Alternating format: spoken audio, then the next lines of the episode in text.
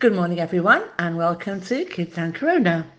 This morning, I'm going to address the concept of values.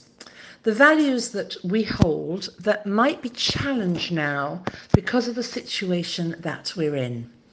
I received a voice text um, question frum a lovely mummy who is concerned that her daughters go to a very from school and there isn't any work online because that's the way the school is running it.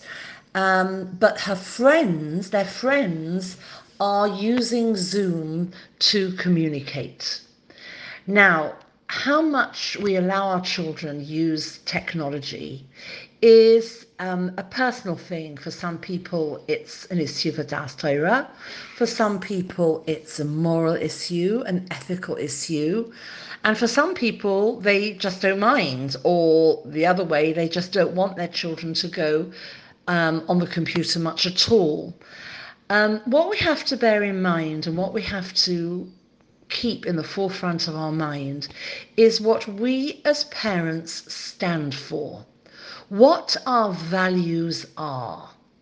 And although situations change, and although we are now in an unprecedented situation, does that mean that we have to lower our values? So let's take, for example, the computer and these girls whose friends are calling them on Zoom when they could call them on the phone, but it's, no, it's not the same because you can't see them and there can't be lots of friends at the same time. As parents, we have to decide what the limit is. We can say no Zoom. We can use the phone, but you're not using the computer for your friends. Or you might want to say you can have one session, one half hour session a day, whatever you feel comfortable with. But what's very important is the long term gains, which might be a short term loss.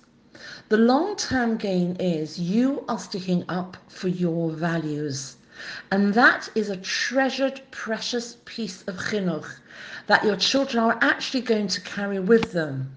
So, whilst they might say, for example, in this scenario, oh, it's not fair, and everybody's allowed to go on Zoom, and it's not cool to use the telephone, you can show your understanding, but you're showing your leadership. Again, this is a case of who's leading whom. There's, we're in a difficult situation and you recognize that. You're not stopping your children getting together, but you are sticking up for your values. That's a really important lesson for your children to learn. So be prepared for the backlash, but know that you are educating them in the values that you hold very, very true. Um, I'm receiving quite a lot of texts and voice messages and emails of questions, and I'm working out today the best way of dealing with them. And I'll be in touch later. Have a really good day.